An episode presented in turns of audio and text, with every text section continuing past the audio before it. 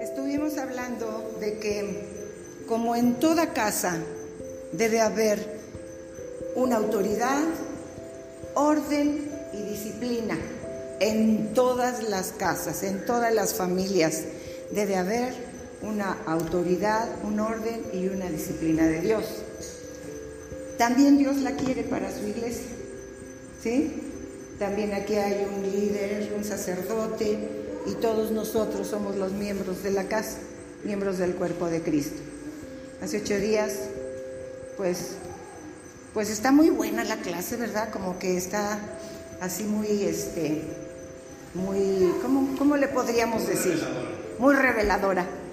Ya son cosas que ya sabemos, pero que a veces nos tienen que recordar. Entonces vamos a hacer una oración. Señor, te damos gracias. Muchas gracias por tu Espíritu Santo que está aquí. Muchas gracias, Señor, por cada persona que está en este lugar.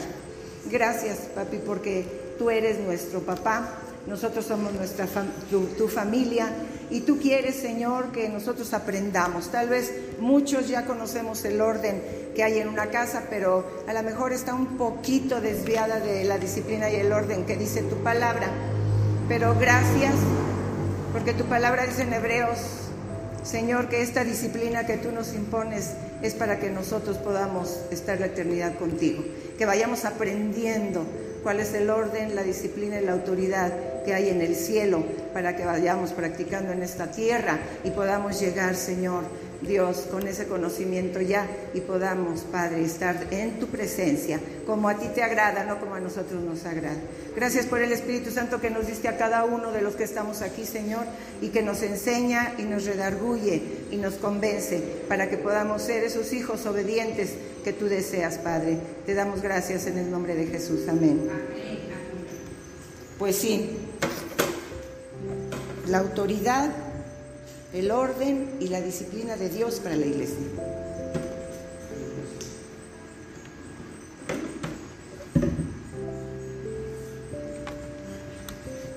Vimos que hay ministerios que constituyó Jesucristo para instruir a la iglesia. Vimos cuáles eran las responsabilidades de esos ministerios. Hay una grabación, si los que no vinieron hace ocho días pueden pedirla, este, ¿Verdad que sí? ¿Sí se puede, Gerardo? Aquí Gerardo puede, para no entretenernos tanto, porque no tenemos tanto tiempo, ¿sí? Entonces ahí, en base a la Biblia, nosotros podemos ver las responsabilidades de los ministerios que Dios, que Cristo constituyó, ¿sí? ¿Cuánto tiempo van a operar estos ministerios en la iglesia? ¿Qué pasa como resultado de los ministerios que Jesús instituyó? ¿Sí? las autoridades que ha colocado Dios en su cuerpo, ¿sí? ¿Cuáles son las responsabilidades de los ancianos? No precisamente de los más ancianos en días, sino de los más ancianos en sabiduría. Porque puede haber un joven con mucha sabiduría y puede ser un anciano en la iglesia, ¿sí? ¿Cuál es la labor de los ancianos como atalayas del rebaño, como los que avisan cuando viene el peligro? ¿sí? Entonces todo eso está en la prédica que ya grabaron y les recomiendo que la pidan, por favor. Jesucristo en su tiempo, cuando vino, Él comparó las actitudes de los sacerdotes, de los fariseos de ese tiempo, los comparó con los pastores del Antiguo Testamento.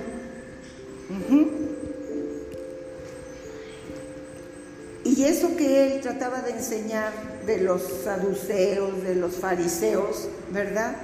Él viene a enseñarlo para la iglesia de este tiempo, desde que él vino, desde que instituyó la iglesia. O sea, nosotros no nos podemos salir de lo que dice la Biblia, porque entonces no vamos a vivir la vida plena que Jesús ganó en la cruz del Calvario para nosotros, ¿verdad? Desgraciadamente en este tiempo estamos viviendo un tiempo de una doctrina que se llama el humanismo. El humanismo, ¿sí? El humanismo te aconseja que tú tienes que darle libertad a la gente de escoger, de elegir. No te metas con tus hijos, déjalos que ellos elijan, eh, no los obligues. Es como una no disciplina, ¿sí? Entonces, ¿por qué? Porque el humanismo enseña que hay que ser buenos, aunque nuestras obras sean malas. ¿Sí? Cuando la Biblia dice que cuando venimos a Jesucristo nuestras obras tienen que ser así como las mandó el Señor Jesucristo.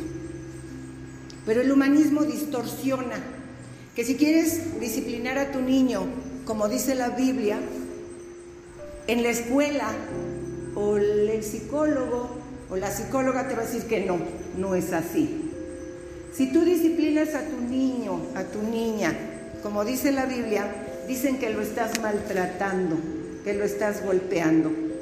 Pero la Biblia habla de la disciplina con amor. ¿Sí? Desgraciadamente el humanismo te dice que no, no, no, por amor no disciplines a tu hijo. Por amor déjalo que él escoja. Por amor, por amor. Y todo está basado en un amor que no es el amor de Jesús, que no es el amor de Dios. El humanismo siempre va a ver todas, es más, para el humanismo no existe el pecado. Todo es bueno. ¿Sí? No hablan de la sangre de Jesús, no te enseñan a Jesucristo. O sea, tú nada más tienes que hacer cosas buenas y te muestran modelos de, filósofos, ¿verdad? De maestros orientales, doctrinas orientales. Pero en verdad y en realidad lo que va a darnos una vida plena, buena, de éxito, llena de paz y de gozo, es lo que dice la palabra de Dios. Porque la palabra de Dios es Jesús mismo, es Jesús. ¿sí? Entonces cuando nosotros desechamos las enseñanzas de Jesús por humanismo, porque, ay, ¿cómo le voy a decir a mí? Ay, no, ¿cómo lo voy a obligar? Estábamos hablando hace rato en la mesa de la cocina de que muchas veces nosotros, los que ya somos padres, no nos agradó cómo nos criaron nuestros padres. Yo vengo de una generación, decía alguien ahí en el, en el YouTube, es la última generación que respetaba a sus padres, ¿verdad? Que, era obediente, ¿verdad que sí? ¿Cuántos hay aquí de esos? De los que, y si no, así te iba, cuate, así te iba, ¿verdad? Había una consecuencia, había una consecuencia, pero ahora las filosofías dicen no, nada de maltrato, nada de golpes, déjalos que elijan, no les intervengas en su privacidad a tus hijos, ¿verdad? Y eso es puro humanismo. Y el humanismo va a llevar al mundo al infierno. nosotros tenemos que ser guiados y regidos por la palabra de Dios y por el Espíritu Santo que nos dieron cuando recibimos a Jesús. Así que no hay excusa, hermanos. No hay excusa. Muchas veces la palabra, como dice Hebreos 12, 4, dice que la palabra de Dios es más cortante que espada de dos filos. La palabra de Dios a veces ofende. La palabra de Dios que se predica, pero la, palabra de Dios original, sin que lleve nada de emoción del hombre, te va a cortar. Te va a redarguir, o sea, a revelar que somos pecadores, que necesitamos un Salvador. ¿Sí? Porque todo lo demás, lo demás que escuches que sea fuera de la Biblia es, viene de la doctrina del humanismo. ¿sí? Entonces deja a tus hijos que sean libres, no les pongas muchos límites, o sea, déjalos que elijan. Nuestros hijos hasta cierta edad no tienen la capacidad para elegir. tiene que haber, hasta Jesucristo tuvo una mamá y un papá. Él se fue de su casa a los 30 años y ahora los jóvenes quieren ya independizarse a los 15. ¿Cómo es posible eso? ¿Verdad? Nosotros tenemos que aprender las enseñanzas de la Biblia para que podamos tener una vida buena y, que tengamos que entregar cuentas de nuestros hijos delante del Padre cuando un día vamos a estar todos cara a cara delante de Él. Vamos a estar dando cuentas de todo toda palabra que escuchamos, la palabra de Dios. ¿Sí? Vamos a estar dando cuentas. Entonces, pues vamos a abrir nuestros oídos, ¿verdad? Para que podamos aprender. Vamos a Mateo 23, uno al, vamos a leer del 1 hasta el 12. Los que traigan en donde anotar, anoten si es teléfono, si es una libreta, si es la palma de tu mano, ahí ponle porque luego dicen como, como los niños cuando van al examen, ¿verdad? Y no pueden contestar algunas preguntas. ¿Por qué reprobaste? Es que lo que venía en el examen no me lo enseñaron. Ah, como que no, sí te lo enseñaron, pero no pusiste atención o no lo estudiaste, ¿verdad? La maestra no te va a poner un examen de algo que no te haya enseñado. Digo, creo yo, ¿verdad? Mateo 23, 1 al 2. Es que eso nunca lo había escuchado yo.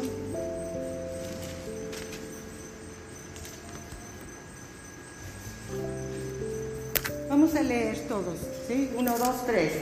Entonces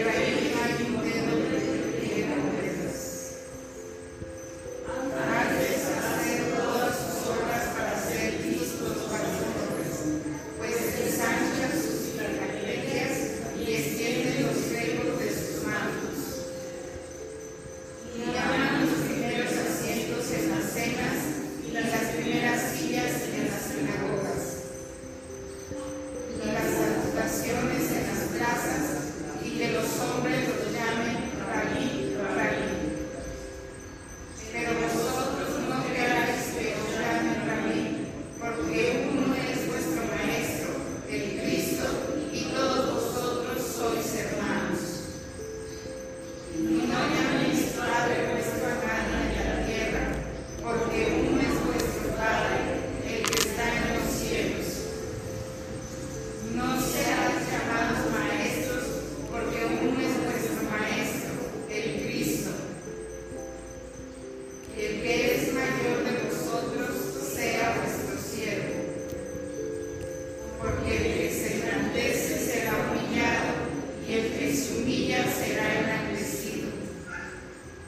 Así es.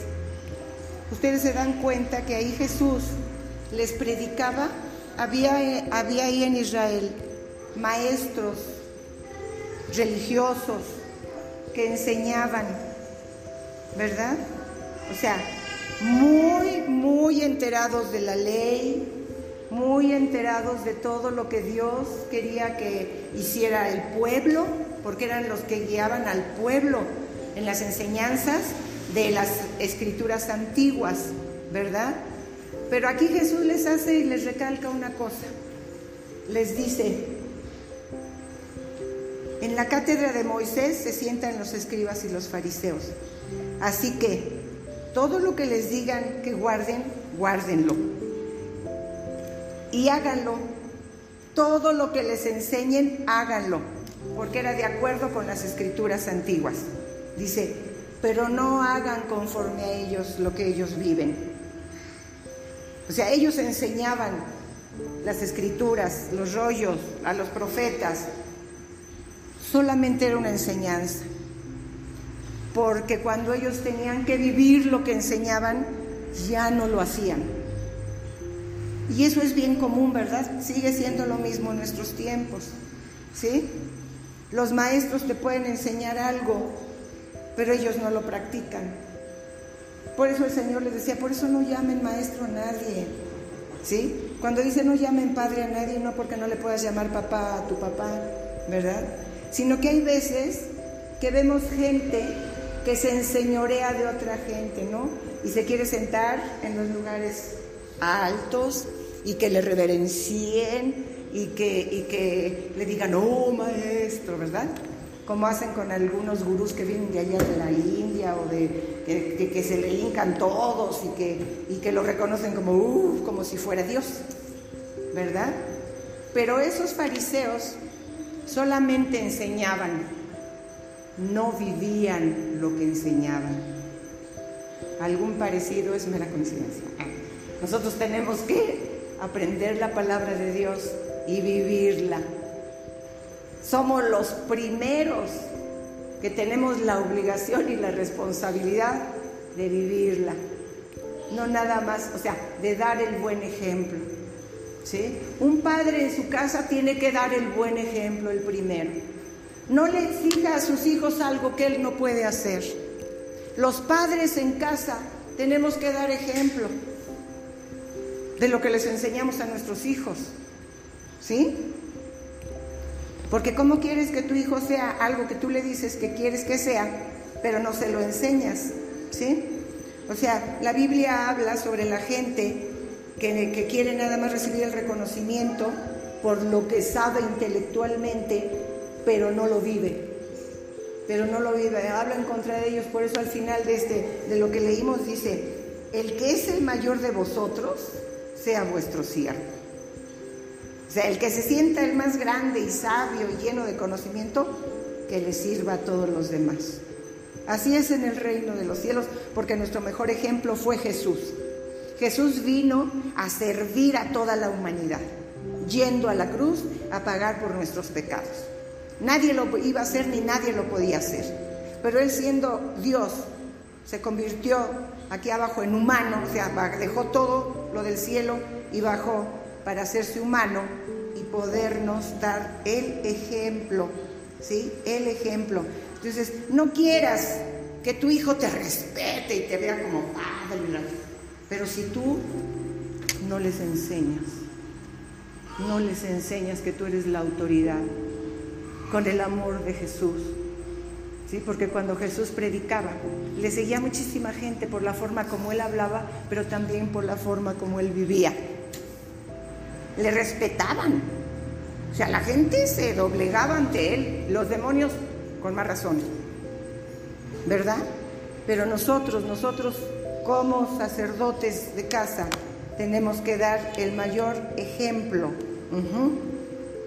A veces, a veces nosotros pensamos como cristianos, por ejemplo, ¿no? Que el maestro que se para aquí a predicar lo sabe todo.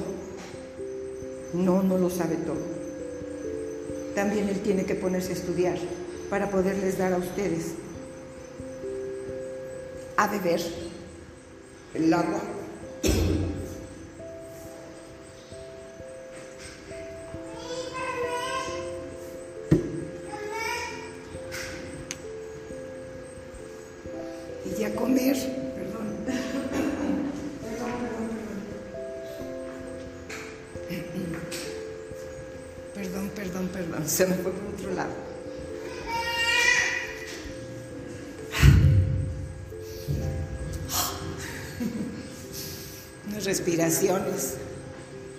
Señor, gracias.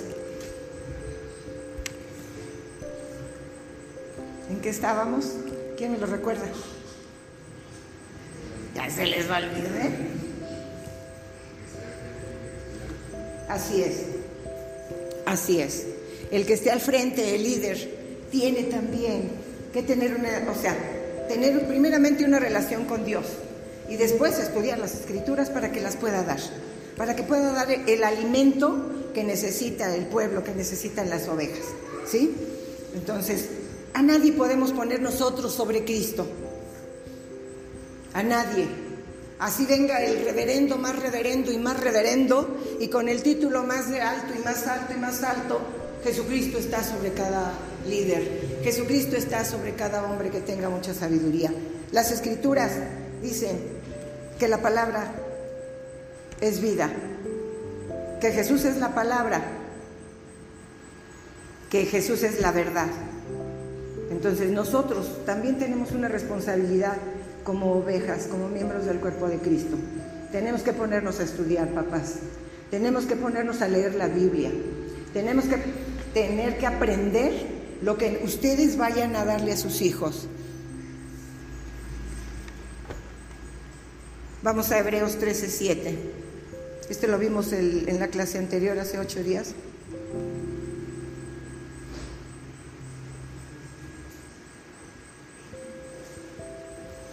Además, a cada uno que hemos recibido a Jesús como Señor y Salvador se nos dio el Espíritu Santo.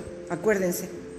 A cada uno que hemos recibido a Jesús como Señor y Salvador se nos ha dado el Espíritu Santo. Uno, dos, tres. Vamos a leer. Todos juntos.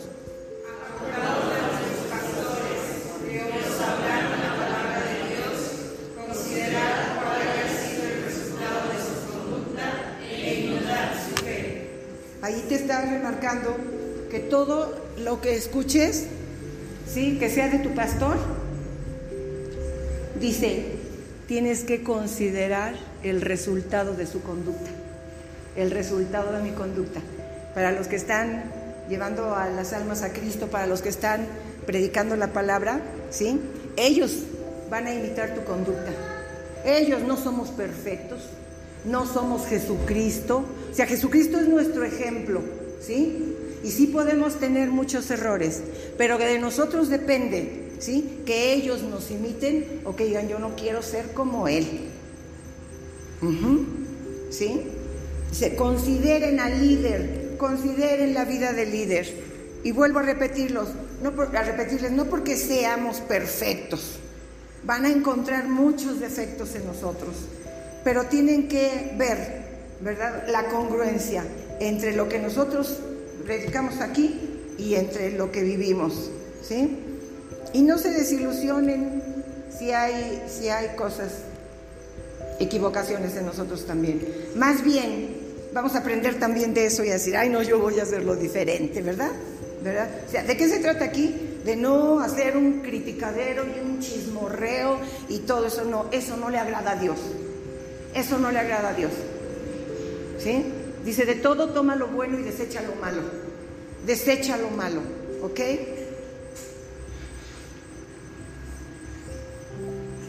Entonces, ¿qué actitud debemos de tener hacia los que nos predican, hacia los que nos enseñan?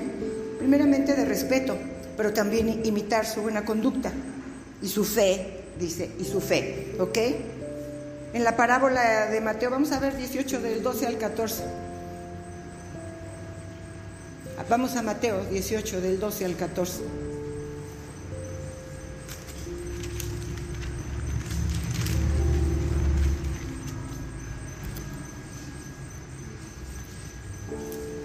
Vamos a leerlo. Uno, dos, tres.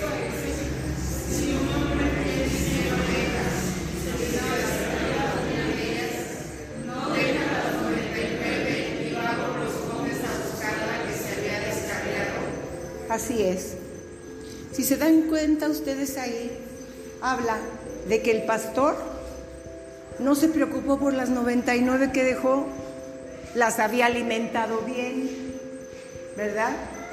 Las había adiestrado bien, las ovejas conocían su voz, pero había siempre hay alguien descarriado, ¿verdad? Siempre hay alguien que no quiere nada, ¿sí? Y es cuando el pastor deja muy seguras a sus 99 y va a buscar a la que se descarrió. Él no se preocupó porque ahí me voy a ir y estas se van a salir y luego para buscarlas a todas, no. Él tranquilo y seguro conocía sus ovejas y él sabía que esas 99 estaban bien comidas, bien enseñadas, pero había una, ahí había una. A veces hay más, ¿verdad?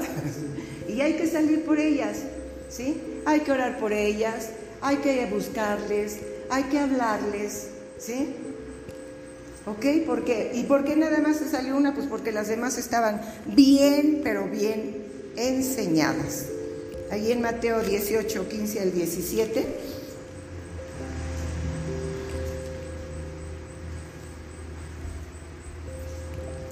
Dice, por tanto,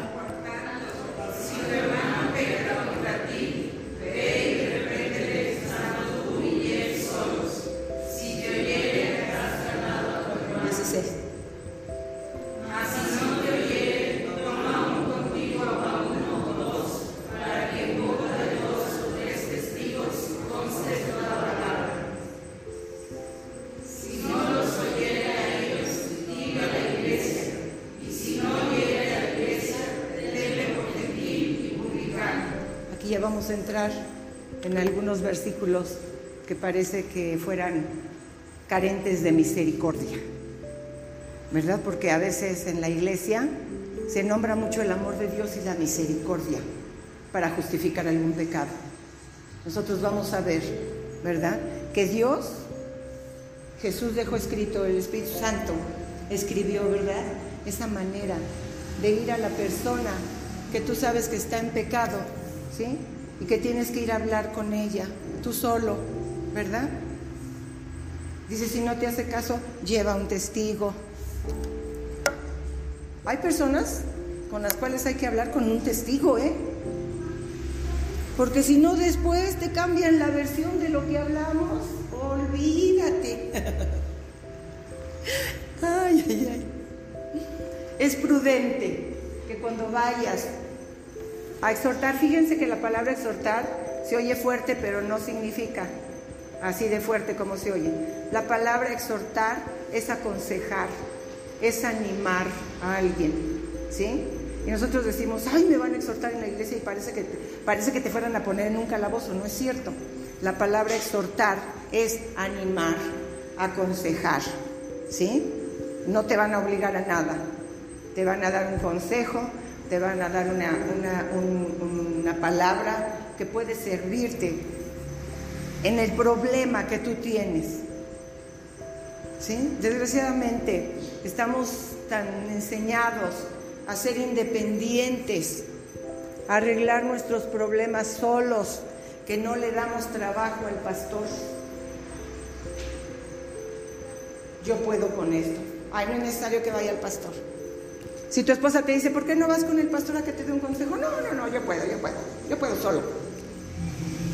Y si no, otros decimos, ya sé lo que me va a decir el pastor, ¿para qué voy? Al final de cuentas, no aceptamos el consejo del pastor. Al final de cuentas, ni siquiera procuramos una relación con nuestro pastor. Y estoy hablando de los varones, ¿eh? Porque aquí abajo vamos a, más adelantito, vamos a ver cómo las mujeres tienen que ser aconsejadas por una mujer. ¿Sí? Las mujeres tienen que ser aconsejadas por una mujer, pero el varón tiene que acercarse a otro varón. Como dice Proverbios, hierro con hierro se pule, hierro con hierro se pule, ¿verdad? Un varón no puede ir a pedirle el consejo a una mujer porque una mujer no puede aconsejar a un varón.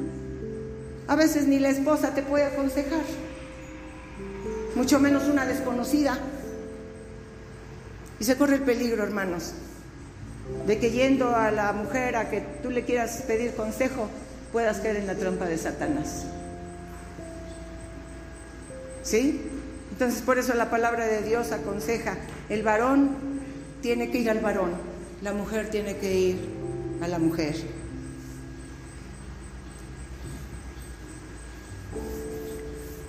Ahí vimos, ¿verdad? La forma de cómo tú puedes aconsejar a alguien. Tú puedes acercarte a alguien que tú ves que anda mal por su actitud, por muchas cosas. A lo mejor hasta el Espíritu Santo te puede decir, oye, fulano de tal necesita un consejo. Y te lo dice a ti. Hasta te puede dar un sueño. Porque ¿quién más que nuestro Padre se preocupa por nosotros? Mira, nosotros a veces en la iglesia vemos a alguien que anda con un problema y pasamos de, pasamos de, frente como, como el hombre que hirieron allá en, ¿verdad? La historia que cuenta Jesús. Y que pasó el sacerdote, lo hirieron, lo golpearon, estaba ahí tirado en el piso, y pasó el sacerdote y como llevaba harta prisa para ir a la congre, dijo, no, no, no, no, no me puedo detener y no lo ayudó. Pasó el adorador, el levita, y dijo lo mismo, ay no, se me está haciendo tarde. Y lo dejaron ahí tirado, lo dejaron ahí tirado. Y, y hasta que pasó alguien que ni siquiera era del pueblo de Dios, un samaritano. Y ese sí se detuvo, lo ayudó, lo llevó a curar, eh, hasta pagó para que lo atendieran. Nosotros ahora estamos viviendo una época de mucha indiferencia, mucha indiferencia. vemos que alguien está tirado y te pasas porque dices, ay, no vaya a ser una trampa y ahorita yo me detengo con él y van a venir todos sus cuates y me van a saltar. ¿A poco no? ¿A poco no, hermanos? No nos detenemos tan fácilmente a ayudar a nadie. No nos detenemos tan fácilmente. Porque el diablo ha soltado una ola de temor tan fuerte con tanta cosa que se ha soltado en este tiempo que no, no somos capaces de detenernos a ayudar a nadie. ¿Mm? No quiero problemas. Dice, y llega al extremo. Dice el 17. Si no te oye a ti ni al que va contigo, dice, comunícaselo a la iglesia. Híjoles. Comunícaselo a todos los miembros de la iglesia.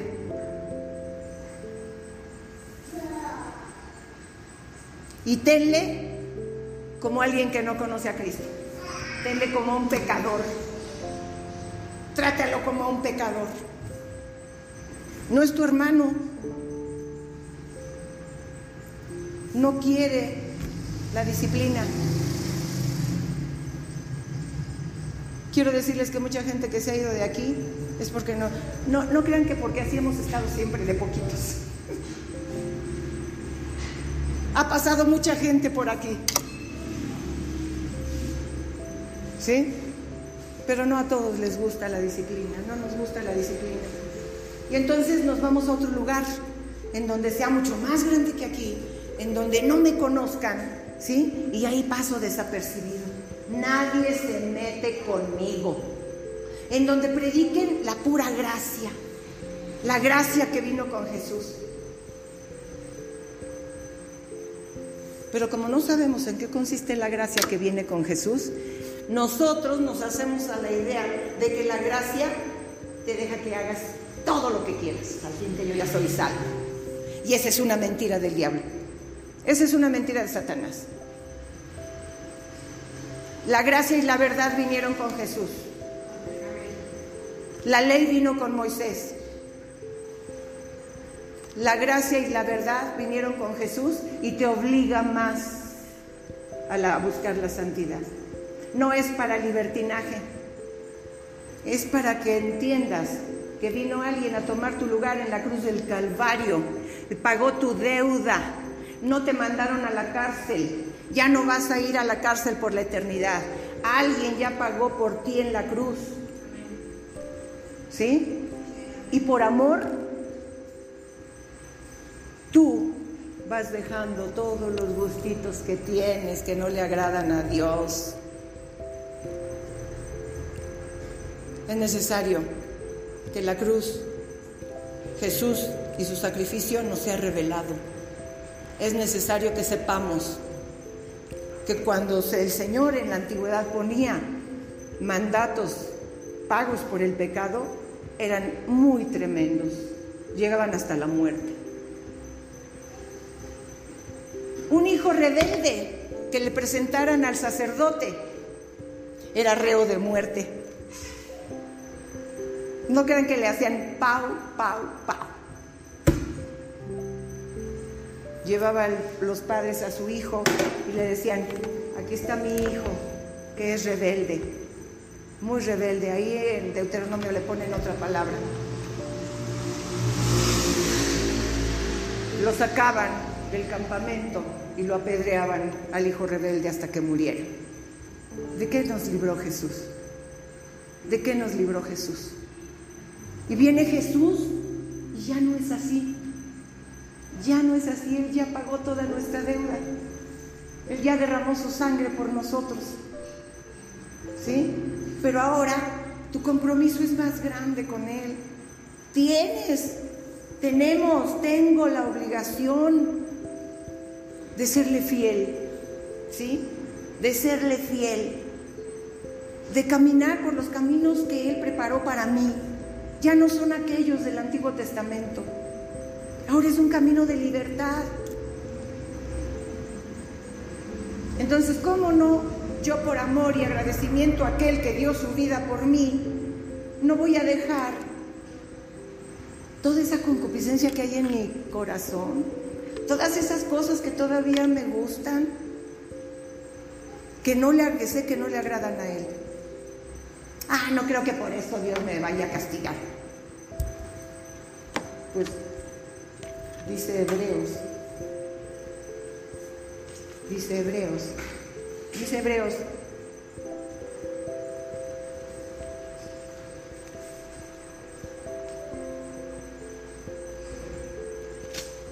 Ahorita les digo que dice Hebreos. Advertencia al que peca deliberadamente. ¿Qué es pecar deliberadamente? Alguien que me lo diga. ¿Ah? Cuando ya tienes un conocimiento de la verdad. ¿Sí? Al que peca deliberadamente. Dice, porque si pecaremos voluntariamente es Hebreos 10. 26. ¿Cómo dice? Una, dos, tres.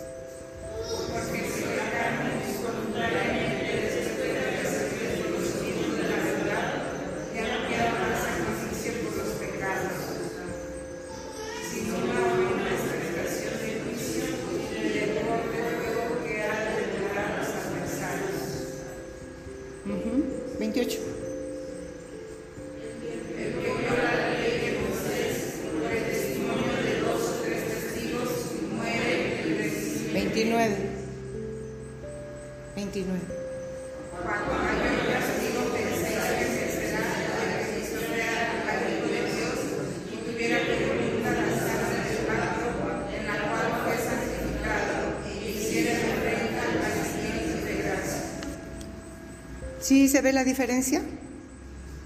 O sea, dice,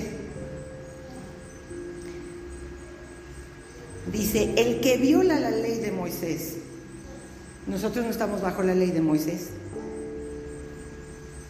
por el testimonio de dos o de tres, moría irremisiblemente, como el ejemplo que les acabo de dar del hijo, con más era la palabra, he aquí mi hijo con más y rebelde. ¿Sí?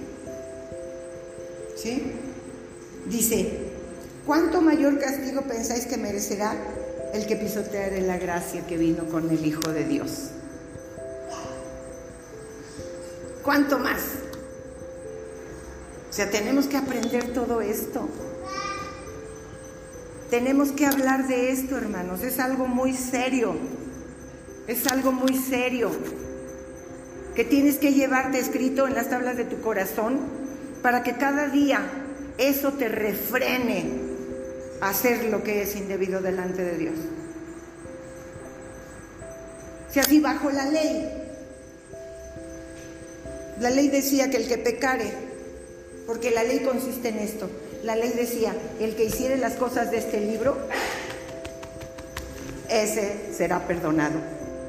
Pero eran obras, eran obras las que ellos hacían tenían que vivir de determinada manera con lo que Dios les había dicho, con todos los preceptos, las condiciones, con todos los sacrificios que hacían para que ellos no murieran. Pero viene la gracia con Jesús, la gracia y la verdad, ¿sí? Y ya no es ya no es ya no es para ya no es para muerte. La gracia es para vida. Nosotros tenemos que entender lo que es la gracia y la verdad que vinieron con Jesús. ¿Sí? Porque hay un evangelio de la gracia en donde dice, no importa, o sea, tú eres algo para siempre. Pero no es cierto. La gracia que vino con Jesús te compromete aún más a ser obediente por amor a aquel que me salvó. Y es por amor, voluntariamente. Nadie te va a obligar, porque los antiguos no tenían el Espíritu Santo y tú ya tienes el Espíritu Santo. Ahora, sí tengo el Espíritu Santo, pero nunca leo la palabra de Dios. Ustedes saben, les voy a decir algo, el Espíritu Santo y la palabra de Dios más la sangre de Jesús trabajan juntos. Si tú te aprendes algunos versiculitos de que la sangre de Jesús me cubre, no, no importa donde yo vaya, la sangre de Jesús me cubre, mentira. Tiene que ir acompañado de la sabiduría de la palabra de Dios.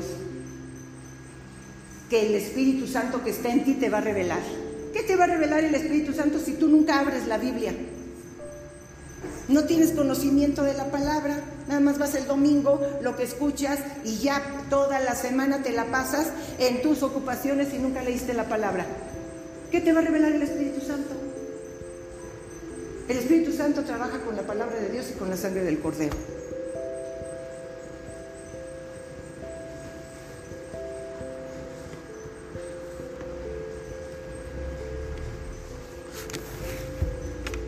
Vamos a Gálatas 6.1.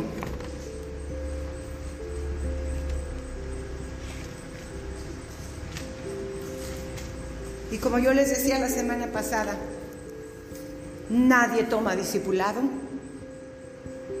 Para muchos de los que nos congregamos aquí es suficiente el domingo, con lo que escucho el domingo eso es suficiente. Mira, entre la religión que tenías antes y la religión que quieres llevar ahora no existe ninguna diferencia. Porque el que piensa que solamente viniendo los domingos eres un religioso, no tienes una relación con Dios. Por eso es que hay un versículo en donde el Señor les dice ahí, ¿verdad? Que a unos les dirá, pónganse ustedes a la izquierda y ustedes a la derecha. Cuando llegues delante del Señor y le digas, Señor, yo iba a la iglesia cada ocho días, yo diezmaba cada 15 días o cada semana o cada mes según te paguen. Yo, Señor, hacía obras, ayudaba a la viejita de enfrente, le llevaba de comer, le regalaba ropa a los huérfanos, iba a los asilos. Sí, pero nunca tuviste una relación con el Señor a través de su palabra. Eras un religioso. Eras un religioso.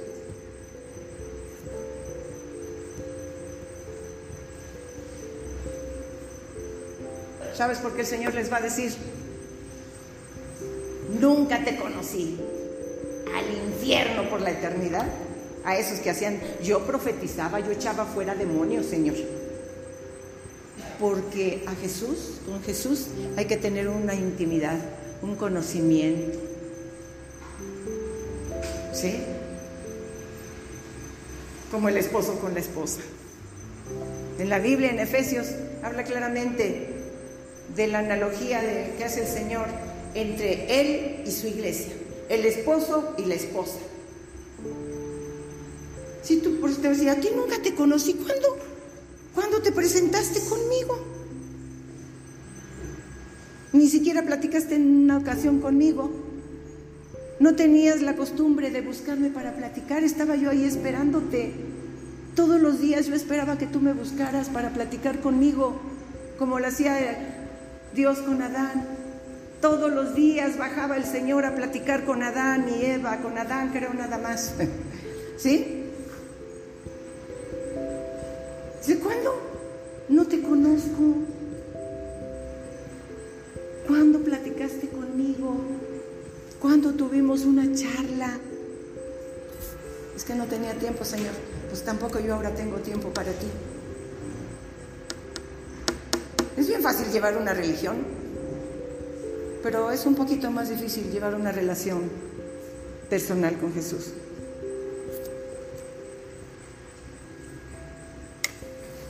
Gálatas 6.1. Hermanos, leemos, si alguno fuera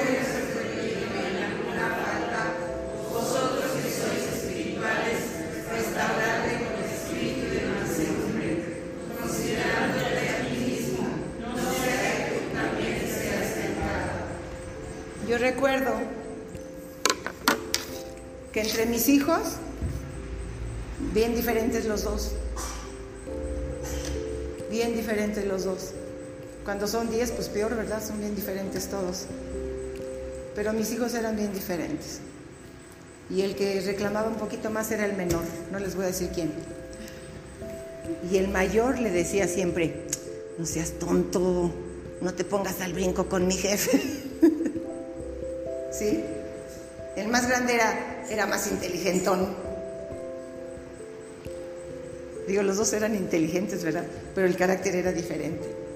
Entonces el chiquillo se ponía alebrestado con el papá y el otro le decía, no seas tonto, no te le pongas el brinco a mi jefe. ¿Verdad? Y se lo decía a él, a él. se lo decía a él. No lo iba a acusar con nosotros, no nos iba a, murmurar de, él con nosotros, no, nada. Él nada más es que no seas tonto, no te le pongas el brinco a mi jefe. ¿Por qué? Porque el otro ya sabía que al jefe por la mala no le iban a sacar nada. ¿Verdad? Así nosotros, dice el Señor, si ves a algún hermano que anda por ahí cojeando, que anda por ahí arrastrándose porque anda en alguna cosa, en algún pecado, dice, tú que eres espiritual, si somos espirituales, tú que eres espiritual, restáurale, atiéndelo, búscalo, pero con un espíritu manso. No vayas a reclamarle ni echarle en cara que está pecando. ¿Sí? Dice, considérate a ti mismo porque tú también puedes caer tú también puedes caer. No lo critiques, no andes murmurando de él con, otro, con otros hermanos o hermanas. Ve y dile, ¿en qué, ¿en qué te puedo ayudar? Oye, te he visto así, ¿cómo andas? El compañerismo que no existe. ¿Cómo andas? Oye, fíjate que yo tengo este problema. ¿Sí? Dice, pero hazlo con un espíritu manso, considerándote a ti mismo porque tú también puedes caer. Es parte de la disciplina que el Señor nos está enseñando en casa. Ten confianza. Porque miren, yo me he dado cuenta, yo tengo, por la gracia de Dios, la oportunidad de aconsejar a varias mujeres, ¿sí? Hay algunas que me dicen de antemano, Mira, yo nada más vengo a que me escuches, a mí no me digas nada. Ok, si le escuchas, ya dejó ahí su morralón contigo, ¿verdad? La hermana ya se va bien tranquila. Ya te dejó el morral a ti, ¿sí? Pero no importa, no importa. Todos los seres humanos tenemos que sacar, hablar, descansar en alguien, ¿sí? Descansar en alguien pero el orgullo a veces no nos deja. ¿Sí?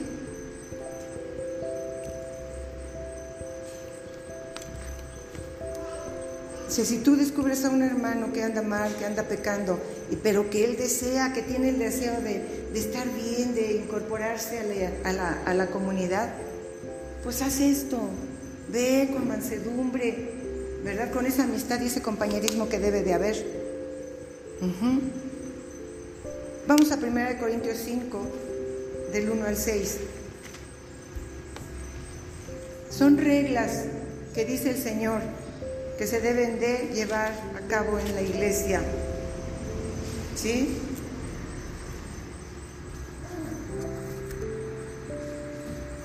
Dice que este principio de disciplina se practicaba en la iglesia primitiva. ¿Sí? 1 Corintios 5.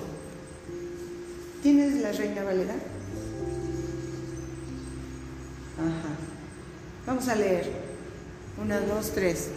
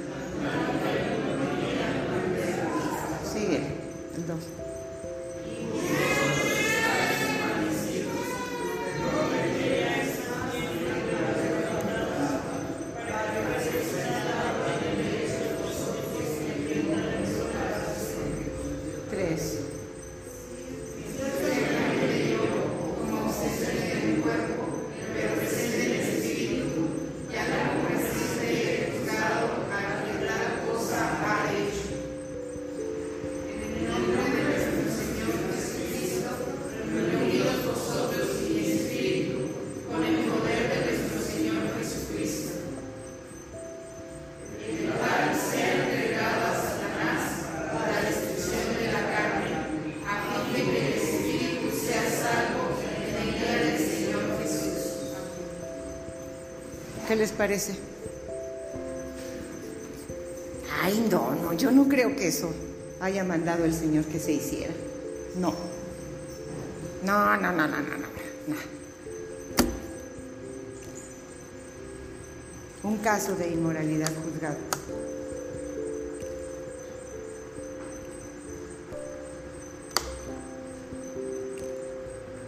O sea, dice que al tal, al que está haciendo eso, hay que apartarlo.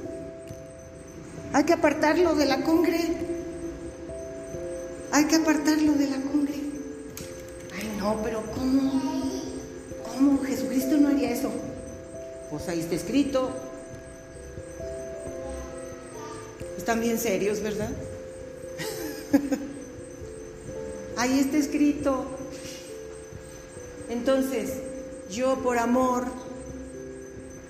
al que está haciendo eso, ay, no, déjalo. A lo mejor cambia.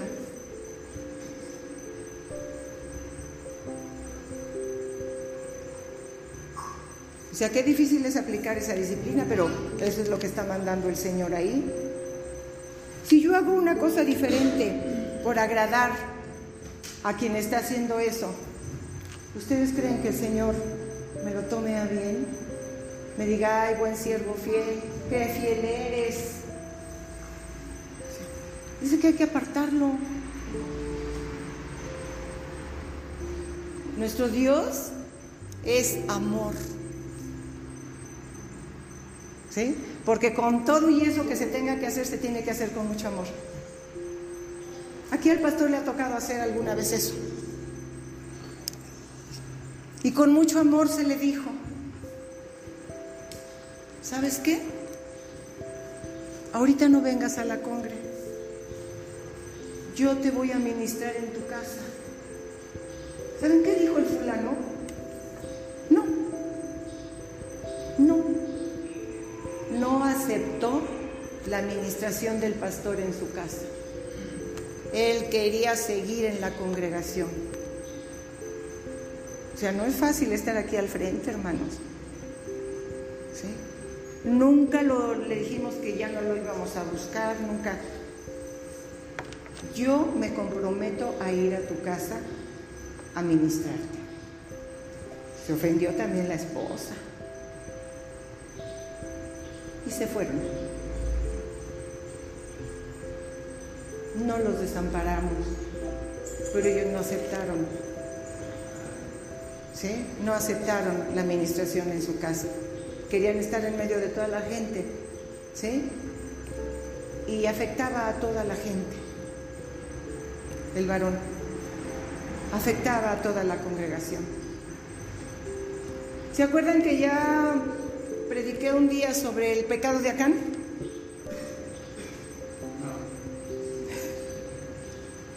¿Cuántos se acuerdan? Dos nada más. Cuando el pueblo estaba a cargo, Josué estaba a cargo del pueblo y el Señor iba con ellos y les daba victoria sobre los enemigos. Pero eh, un tiempo en que empezaron a perder y a perder y a morirse mucha gente. Y Josué dijo, oye Señor, tú dijiste que ibas a ir con nosotros, que tú ibas a entregar a nuestros enemigos en... Dice, Señor, sí, pero quiero decirte que en tu campamento hay pecado. ¿Cómo, Señor? El Señor se lo tuvo que revelar a Josué por las derrotas que estaban pasando ellos como pueblo. ¿Y qué pasó? El Señor le reveló quién era el que había pecado, cómo había pecado y le dio la instrucción en el Antiguo Testamento no para sacarlo del campamento, nada más y que se fuera. Para sacarlo del campamento y aplicarle la ley, no era la gracia. Y le aplicaron la ley. Él y toda su familia tuvieron que morir. ¿Por qué? Porque todo el pueblo estaba perdiendo. O sea, no es algo así tan ligero, no es algo que podamos decir, ah, que no le des importancia. Cuando empezamos a pecar nos empieza a ir mal, nos empieza a salir malas cosas. Pero también cuando hacemos bien las cosas somos bien bendecidos, ¿a poco no? Entonces elegimos. O sea, ¿por qué camino quieres irte? ¿Quieres irte por el camino de tus deseos y, de yo quiero vivir mi vida como yo quiero, no necesito que nadie me llame la atención? Hazlo, eres libre, pero vas a pagar las consecuencias que dice el Señor. No las que te desea el pastor, ni las que te desea a veces la gente. No, lo que dice el Señor que va a pasar, porque todo tiene una consecuencia. ¿Sí?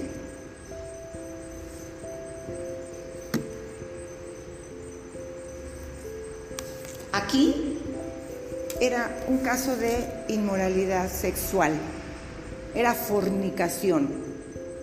Alguien de la misma congregación tenía como amante a la esposa, era la esposa de su padre, dice ahí, ¿verdad? Que alguno tiene la mujer de su padre. Tenía una relación sexual con la mujer de su padre, no sé si era su esposa, su, yo creo haber sido como su madrastra, ¿verdad? Su concubina, ¿verdad? ¿Sí? Entonces, ¿qué dice Pablo?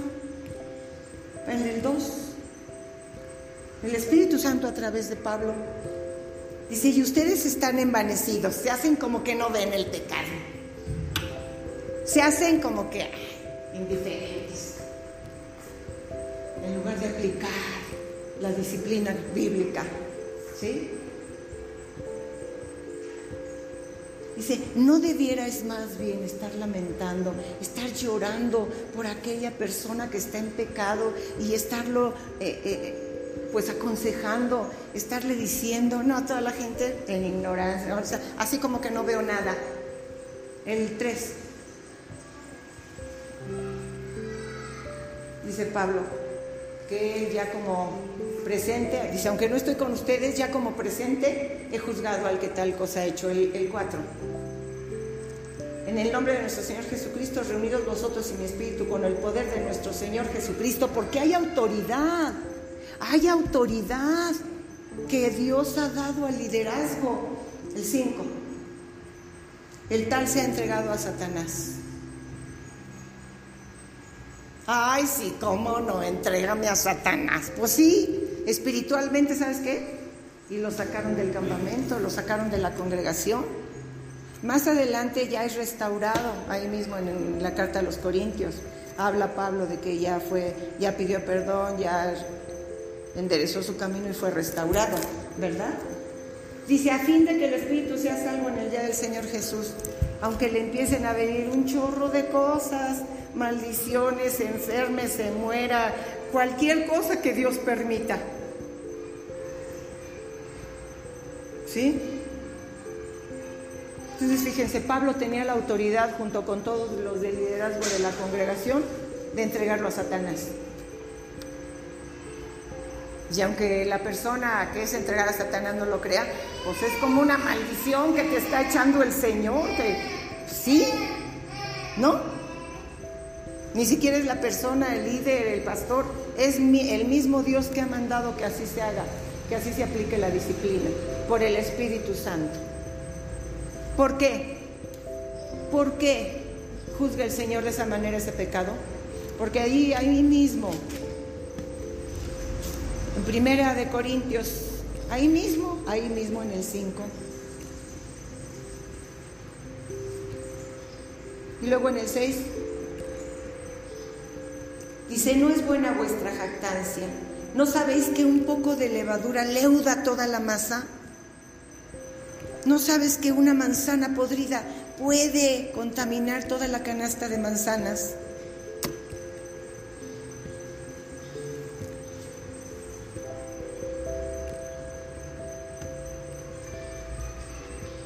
En el 9. ¿Qué dice? Os he escrito 10.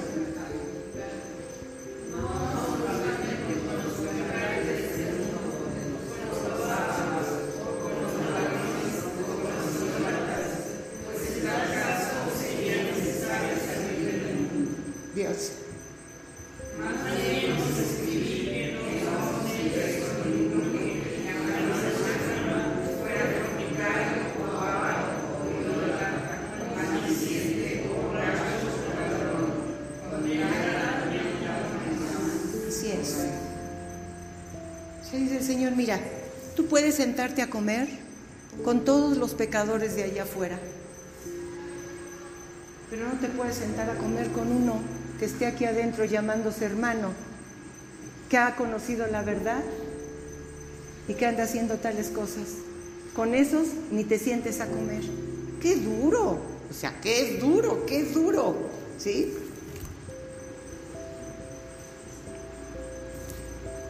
El 8. 5, 8.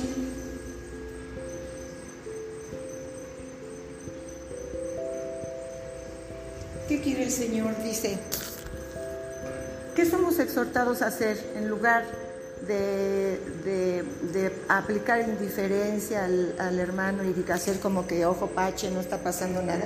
Dice que seamos, dice así que celebramos la fiesta, celebremos la fiesta con la vieja levadura, no con la vieja levadura ni con la levadura de malicia y de maldad, sino con panes sin levadura de sinceridad y de verdad. Así tenemos que celebrar nosotros con honestidad, con sinceridad, porque aunque nadie te vea, Dios lo sabe y en cualquier momento te lo va a descubrir, te lo puedo asegurar. ¿Con quiénes no debemos de comer? Con el que diciéndose hermano está pecando, está fornicando.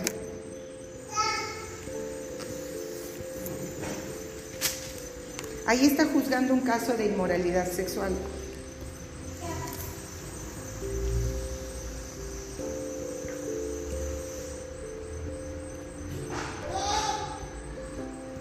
Vamos al 6.9.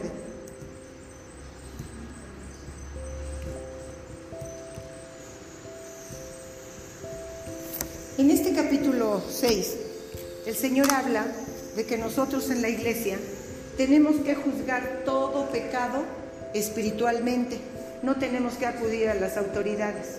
Por ejemplo, el hermano que ustedes no lo conocen y no lo conocen, puedo decirlo, ¿sí? Él tenía la profesión de carpintero y ofrecía sus servicios de carpintería, ¿sí? Pero entonces él llevaba, o sea, ofrecía sus servicios de carpintería, recibía anticipos y no hacía los trabajos.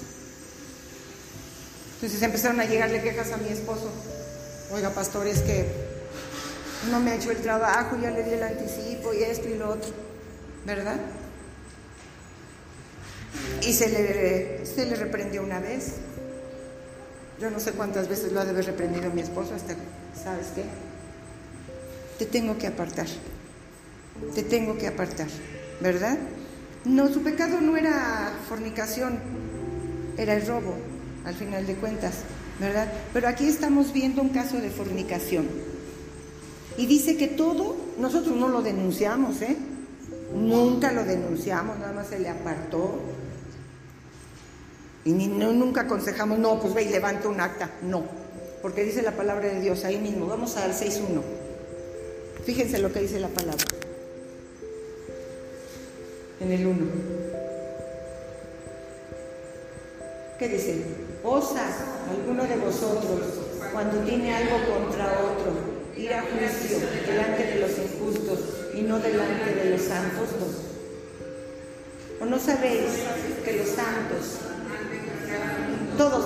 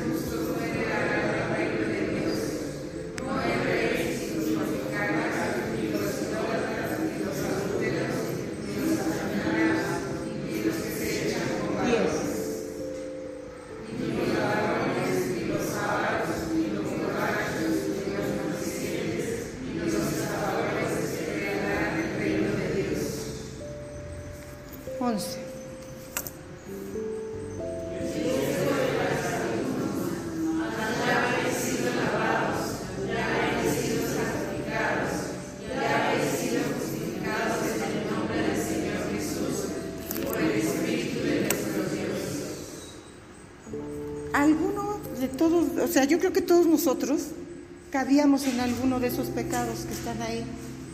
Por eso dice, y esto erais algunos, mas ya habéis sido lavados, ya habéis sido santificados, ya habéis sido justificados o perdonados en el nombre del Señor Jesús y por el Espíritu de nuestro Dios. Ya la gracia de Dios vino sobre nosotros.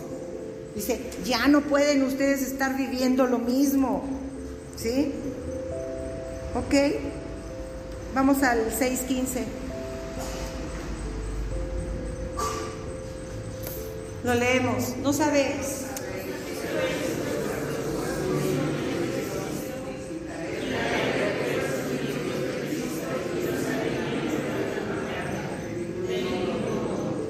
Así es. 16.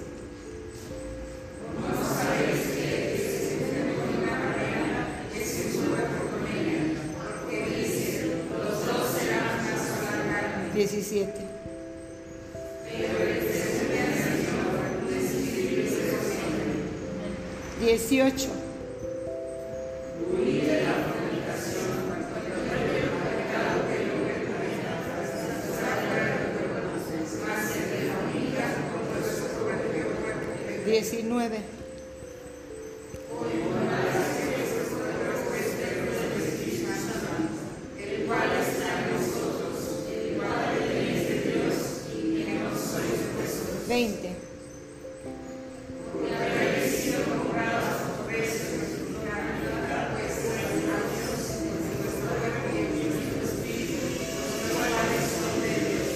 ¿Se fijan ustedes que eh, en los versículos 9 al 10 da una lista de los pecados? Pero si se fijan, reenmarca la fornicación o el adulterio. Dice que todos los demás pecados que están aquí descritos se hacen fuera del cuerpo. ¿Sí? No quiere decir que no tengan importancia para la calificación final, ¿verdad? Pero dice que la fornicación o el adulterio, por eso está echando, entre, por eso están entregando a este hombre a Satanás. Porque dice que la inmoralidad sexual, la fornicación, el adulterio, lo haces con tu cuerpo. Y tu cuerpo es templo del Espíritu Santo. Tu cuerpo es templo del Espíritu Santo. ¿Sí?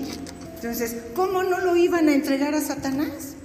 Dice, para que su cuerpo sea destruido, aunque su espíritu se salve, ¿verdad? Los pecados sexuales los cometes con el cuerpo. Aunque no te acuestes con nadie. Si tú miras pornografía, estás metiendo prostitución a tu cuerpo. Dice Jesucristo, si un hombre mira a una mujer con deseos, con malos deseos, ya adulteró con ella. Uf. Pero para eso está la gracia. Para eso vino la gracia. ¿Sí? Porque cuando tú corres a la gracia, aunque hayas pecado, aunque tengas esos, esa concupiscencia, tú puedes ir a la gracia que vino con Jesús. Su sangre preciosa te limpia de todo pecado. Si ustedes se dan cuenta cómo la Biblia reenmarca el pecado de fornicación y de adulterio. Pero hay gracia suficiente para ese pecado. Hay perdón. La sangre de Jesús te limpia de todo pecado cuando tú te arrepientes. Dice que cuando tú te arrepientes, entras a la luz. Y cuando andas en luz, como Jesús anda en luz, la sangre de Cristo te limpia de todo pecado. Hasta entonces, mientras tú estés pecando, ¿cómo vas a clamar a la sangre de Cristo para que te cubra? Dice, si tú andas en luz como Él anda, él anda en luz, entonces la sangre de Jesús te limpia de todo pecado. A veces ya damos por hecho muchas cosas. pero nos vamos a llevar muchas sorpresas, hermanos. Vamos a terminar. 1 Corintios 5, 12. Ya lo vimos, ¿no? Sí. 5, 12. Dice, porque qué razón tendría yo para juzgar a los que están fuera. ¿No juzgáis vosotros a los que están dentro? O sea, hablamos de que la iglesia tiene autoridad para juzgar un pecado y para dar una sentencia. Porque dice, ¿sí? Que nosotros, leímos en los versículos anteriores, que nosotros vamos a, jugar, a juzgar al mundo. Dice, entonces entre ustedes no hay nadie maduro que pueda juzgar ese pecado de inmoralidad tienen que reportarlo a las autoridades. O sea, como dice por ahí en la televisión, lo que, lo que sucede en Las Vegas se queda en Las Vegas. ¿Sí? Los pecados que se cometen en la iglesia, la iglesia los tiene que juzgar. Y si es necesario dar un veredicto, ¿como cuál? Como sacarlo, apartarlo, apartarlo, hasta que se restaure. Muchos no se restauran porque ya no quieren restauración. El orgullo es tan fuerte, el pecado causa tantas otras situaciones, entre ellas el orgullo de que no quiero. Se, se, encapricha y dice, ah, me descubrieron, ya no quiero. Y no quieren recibir la ayuda porque hay restauración. Volvemos a lo mismo. Está disponible la gracia. Está disponible la sangre de Jesús para lavar. Ya cuando se muere el individuo, pues ya ni modo, ya no hubo gracia ni nada. Pero hay gracia suficiente para perdonar los pecados. Hay gracia, hay sangre, hay sangre que fue derramada. ¿Sí? Y de ahí, bueno, ya viene lo que compartimos en Josué, ya no lo vamos a repetir, son como cinco o seis versículos que se refieren a Josué cuando era el encargado del pueblo, que ya lo vimos en otra predicación y que yo les recomiendo que lean. Lean el libro de Josué. Ahí es donde Dios se manifiesta como el que gobierna el pueblo, ¿sí? Con sus leyes, con su, o sea, con todo lo que él, cómo dirigía él y lo que él quería del pueblo. Pero hasta aquí estamos viendo el Nuevo Testamento y, así es. Mucha gente no quiere, a veces agarramos lo que nos conviene. Ah, no, pero como por ejemplo la unción del Espíritu Santo, ah, no, eso era para el antiguo, para, para los apóstoles. La sanidad, ah, no, no, no, no. La, la profecía, no, ya se acabó, eso era para la iglesia primitiva. No, hermanos. Dios es el mismo ayer, hoy y por siempre. Él no ha cambiado. Él no ha cambiado. Los que tratamos de hacerlo cambiar somos nosotros, pero Él es Dios y no va a cambiar. ¿Sí? Entonces nosotros tenemos que pegarnos a la, a la disciplina de Dios. A cómo Él quiere que apliques disciplina en tu casa y que aceptes la disciplina de la iglesia.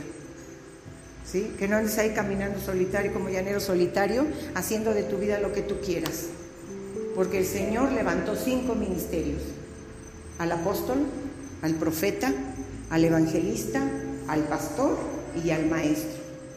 Y necesitamos de esos cinco ministerios para poder vivir la vida abundante que Jesucristo ganó en la cruz del Calvario.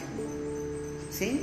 Así que yo te animo a que te pegues a la disciplina bíblica, a que la apliques primero en tu vida primero en tu vida. ¿Sí? Porque no tiene valor una enseñanza sin que tú la lleves a cabo. No tiene poder, no hay autoridad. ¿Sí? No es fácil porque el Señor dijo que era un camino angosto. Dice, pero ahí en ese camino angosto yo voy a ir contigo. No te dejaré ni te desampararé. Si tú eliges el camino ancho, vas a ir solo, expuesto a las garras del enemigo. Pero si tú aceptas el camino angosto en el cual Jesús camina contigo, todo te va a salir muy bien. Vamos a orar. Señor, te damos muchas gracias. Gracias, Señor, por tu palabra que es viva y eficaz. Gracias por tu palabra, Señor, que es la lámpara que nos guía, Señor. Gracias porque tu palabra, Padre Santo, no tiene recovecos, es una palabra directa, una palabra sincera, honesta que viene de ti, Señor, y que tú la das para que nosotros podamos vivir una vida abundante en esta tierra y después la vida eterna, Señor. Padre, en el nombre de Jesús, te pido que toda palabra que hemos enseñado en esta tarde, Señor, nos ayudes a ponerla por obra a nosotros los que la enseñamos, pero también a los que la escucharon, Señor. Que esté grabada en su corazón, Señor. Que no se olviden, Padre, de que un día vamos a dar cuentas. Vamos a estar cara a cara frente a ti, Señor, dando cuentas. Señor bendito, en el nombre de Jesús bendigo a cada persona, a cada uno de mis hermanos que hoy, esta tarde, está aquí escuchando tu palabra, Señor, y que creo que tu palabra no va a regresar vacía, Señor, nos va a poner a reflexionar, Señor, porque el principio de la sabiduría es el temor a Jehová, es el temor de Jehová en el corazón, Señor. Y te doy gracias. Gracias porque tú no nos dejas, no nos desamparas y siempre vas con nosotros. Te doy gracias, te, te pido, Señor, que esta palabra esté siendo revelada a cada uno de mis hermanos en las noches, en sueños, en visiones, en, circunstancias, Padre, en el nombre de Jesús. Que tu Espíritu Santo que nos has dado a cada uno nos esté recordando esta palabra que hemos escuchado el día de hoy. Gracias por Jesús. Amén. Amén.